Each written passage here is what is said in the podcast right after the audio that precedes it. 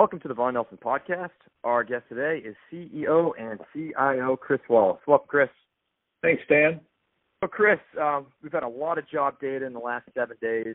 You know, last Friday, the markets ripped higher on unexpected May job increase. We saw over two and a half million.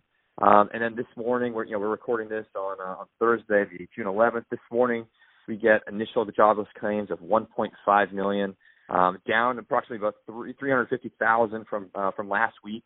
The pandemic unemployment assistant initial claims were down uh, or sorry, we're we're about 700,000, which is again you know down about another 100,000 from the prior week. So um, yeah, the most important overall may very well be the continuing claims.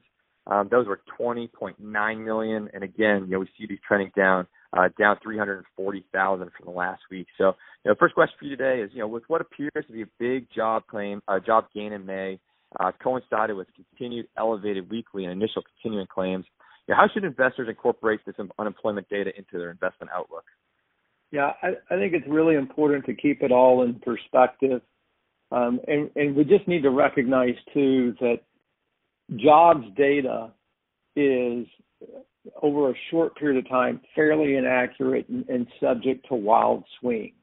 So if you step back and acknowledge that, and you know the BLS has acknowledged that there was some uh, what I'd call coding errors where they were including you know some four million furloughed employees as working. So the aggregate statistics may be a little mushy as to what the weekly change is, but you can take away a couple of things. One, it's not getting worse, and it looks like it's starting to get better.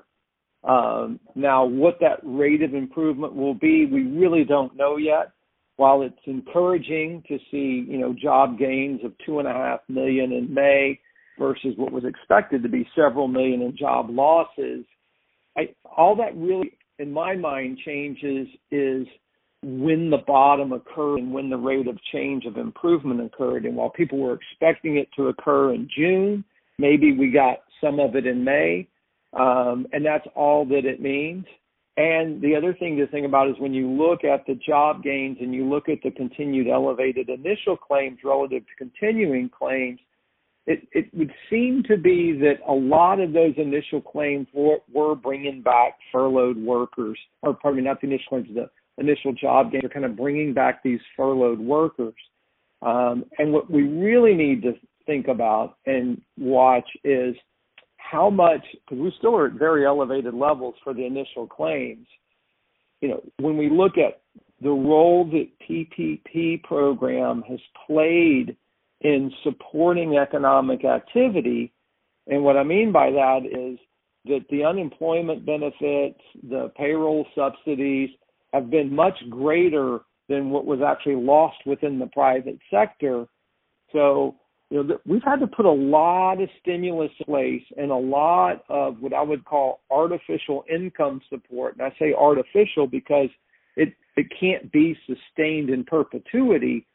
So the, the federal government is subsidizing private income at a unsustainable level, and that's what's leading to these rates of change and modest improvement. So we really need to watch this and think, look, they're going to make some adjustments to the unemployment benefits.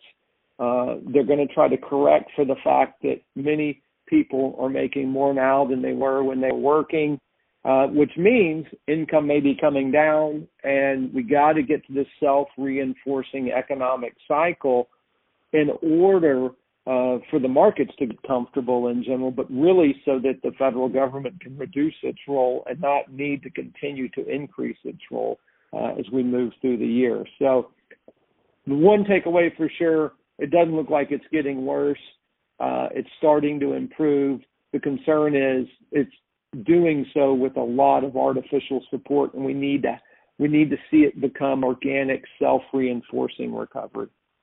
Right. So, so you meant government. You meant you mentioned artificial support. Um, maybe I'll ask you a question about the Fed here. Then, how's that? Um, so, you know, we, we the Fed announced this week that you know interest rate policy remained unchanged, uh, but the Fed did commit to continuing quantitative easing at current levels and to continue reinvesting principal and interest for the foreseeable future. So, um, you know, Chairman Powell he indicated that the current rate environment would remain in place into 2022 um, really pushing out the horizon there. So, you know, I guess you know, what are your what are your takeaways from from this interest rate policy that's been announced? Yeah, and I I think what Chair Powell is trying to do is verbally use yield curve control. So he knows he needs to start pinning rates lower, right? And rates have been quite volatile in the last two weeks for a whole host of reasons. And we know there's a lot of bill supply coming. And so by he stating, he effectively is saying, when you look at our economic projections and when you look at the modest recovery, but we're going to get to you know a fairly recovered state in, in exiting 2021 into 2022. Yet we're not even going to think about raising rates. He's signaling to the market that hey, we're not going to raise rates. We're going to try to let the the economy run hot. Uh, we're not going to be the problem here. We're not going to end this expansion, and we're going to remain accommodative until we get everybody back to work. So he's saying, look, the Fed's out of the way, um, and it's up to the market. Now, the real issue is high rates weren't the problem. High rates are not the issue with the economy. The real issue is is debt levels and, and misallocation of capital. Uh, but he's essentially saying, I'm going to try to use my verbal cues to control the yield curve I don't want to have to ramp up purchases to control the yield curve. And we'll see if it works.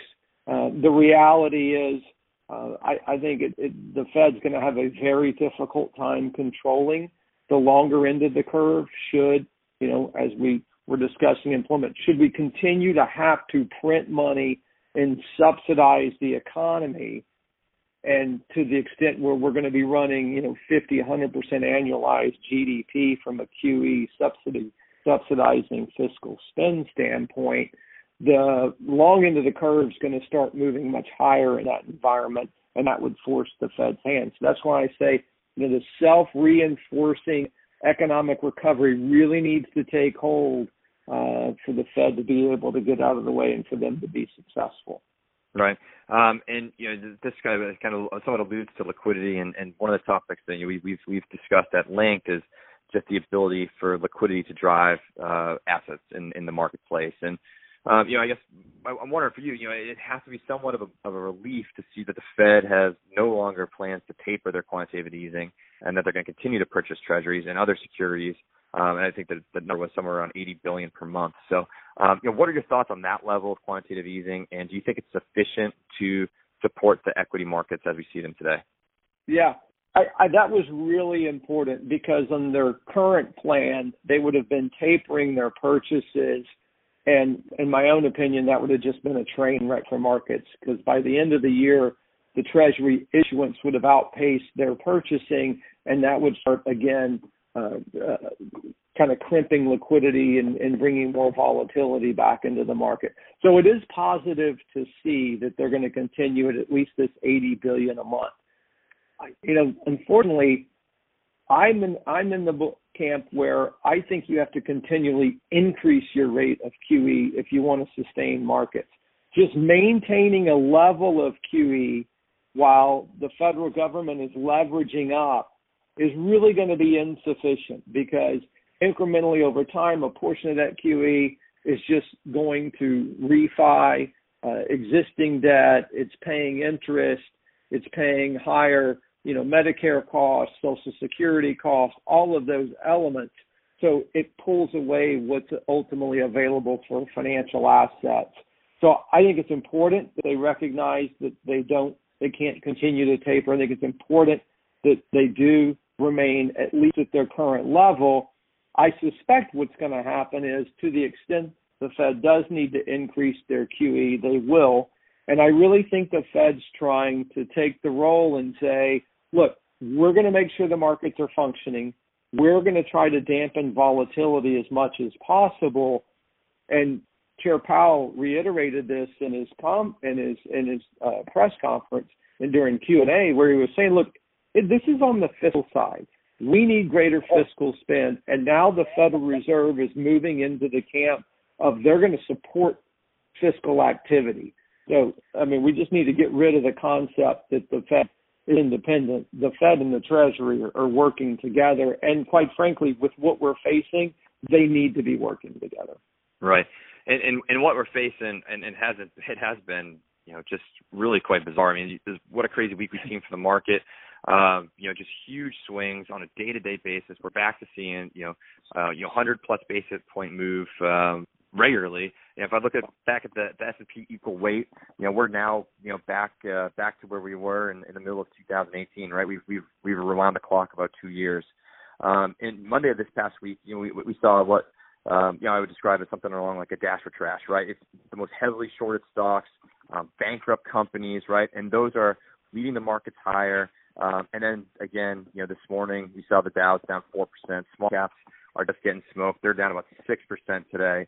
Um, the 10-year Treasury peaked at 92 basis points, um, and it's kicking off around 67 bips. So, uh, you know, we've seen a big spike in COVID the last couple of or last few days over the select states. Uh, it looks like there's you know rising concerns regarding a second wave of the virus. Um, not not um, you know not great not great ideas there that we're, we're throwing out. So um, I guess the question you know around all that is you know do you think the market's truly concerned about a second wave of the virus, um, or do you think this is a correction is, is a healthy consolidation of, of what we've seen in recent gains? You know, I, like you said, there's only one way to describe the week. It's been bizarre, you know, and the in the 20 years I've been watching markets, Monday was the strangest day I've ever seen. Uh, but it's not to be unexpected when we have this much liquidity. So I, I think it's a little bit of everything you described. So, you know, if we kind of unpack where we are in the market, and as we talked about, you just kind of have to respect the cycle. We have to go through the different stages. And at some points in time, the market's going to be ahead of where we are in the cycle and at other points in time it's going to be behind where we are in the cycle. So, you know, at the end of March it was behind where we were and, you know, at you know, as of 2 days ago, we were ahead of of where we are in the cycle. Um, the way I would I would kind of think about it is let's first look at the virus.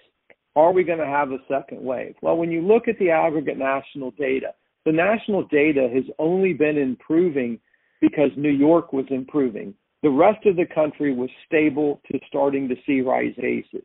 So, you know, that's where, you know, statistics and aggregated statistics can be a little bit misleading.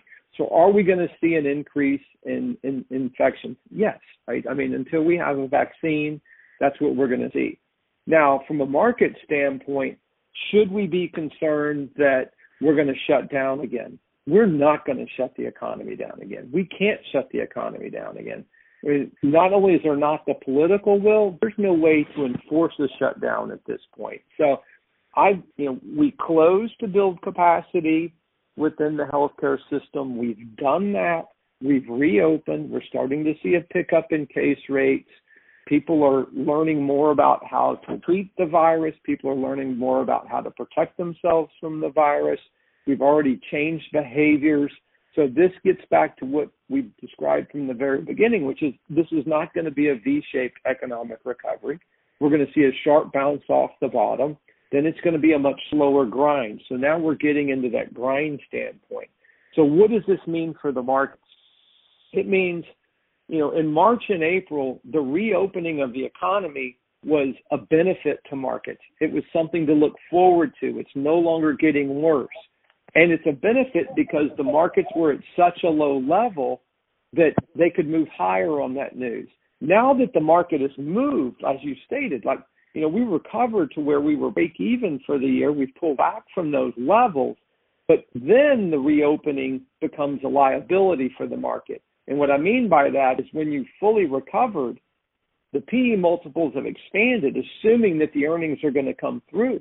So that rate of change and improvement can't disappoint the market. And when it does or concerns arise, the market's going to correct.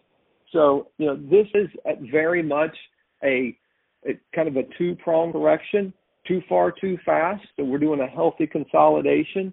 Yet at the same time, there's there's real real concern about what is going to be the level of fundamental improvement exiting 2020 and 2021 so you put those two together, that's a recipe for a fairly sharp uh, correction, and I think that's what we're going through right now. The other thing that's interesting is the last few weeks, the characteristics of market participants have changed. So, you know, you hate to see it happen, but we've seen retail flows really increase in the last few weeks. And they've increased at such a rate that they're much larger than even share buybacks were last year. So unfortunately, it looks like retail's coming in right at the peak again, kind of consistent with you know, what you described on Monday, which is this dash for trash. And those are typically weak hands. So you know, you get a correction, you get one day, they they'll try to fight it. If you get two or three days, they step away, um, and somebody has to step in to fill those shoes. And I just think we're going to remain. You know, it's going to be a choppy market. We've recovered, and now we need the economy to do the same thing. So we're going to see this volatility. It's going to be with us for some time. Yeah, and, and you mentioned you know we're starting to see a, a ramp up from retail assets coming into the equity market. Where do where do you think those flows are coming from? Do you think those are coming from people who had who had cash and, and were waiting for the market to stabilize again, uh, or what would appear um, from a numbers basis a, a stabilization, or do you think that's coming up from some other asset class, something maybe like fixed income, as as they look uh, at a bleak future for fixed income and uh, maybe some other opportunities elsewhere?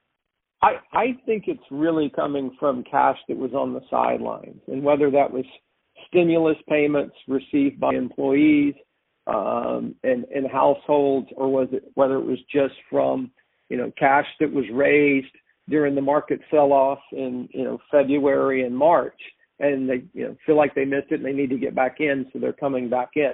I do think it was cash on the sidelines. Credit flows have actually been fairly strong they were really strong a few weeks ago, uh, and and they kind of tapered off a little bit, which is going to be concerning. And as we've talked about over the last several weeks, you know, the euro dollar market continues to say, you know, more volatilities ahead, and it's going to be a very slow recovery. Um, you know, my concern is that when I look at uh, you know market activity, as soon as you get these price spikes in the market, you're seeing a lot of issuance.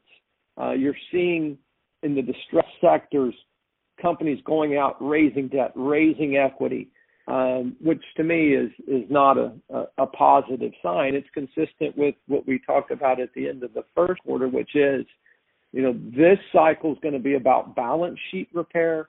It's going to be about consolidating excess capacity, and all of those things are not conducive to valuations. So the fundamentals are kind of playing out as expected.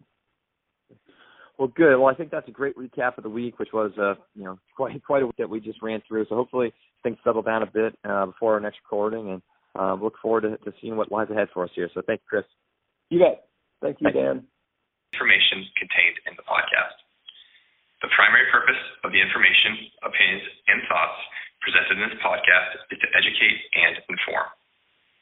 This podcast, or any podcast in the series, does not constitute professional investment advice or services, and any reliance on the information provided is done at your own risk. Past performance is not an indication of future performance. By accessing this podcast, you acknowledge that the entire contents of this podcast are the property of Vaughan Nelson or used by Vaughan Nelson with permission and are protected under U.S. copyright and trademark laws.